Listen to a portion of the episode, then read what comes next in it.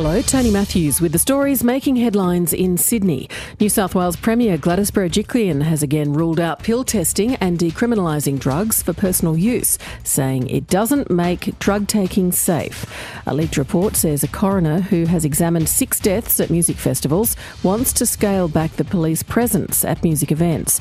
The coroner also reportedly wants to greenlight pill testing, but Ms Berejiklian says the government will not go down that path.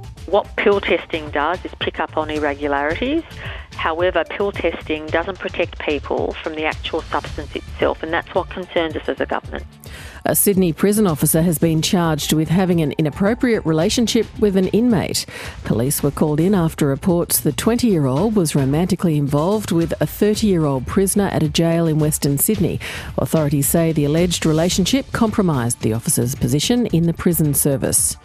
Firefighters in northern New South Wales will have extra help today as they continue to battle bushfires.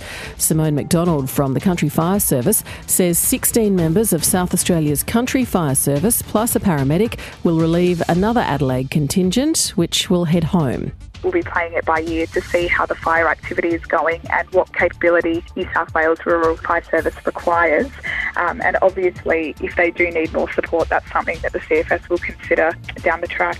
For more details on those stories, go to ABC News Online.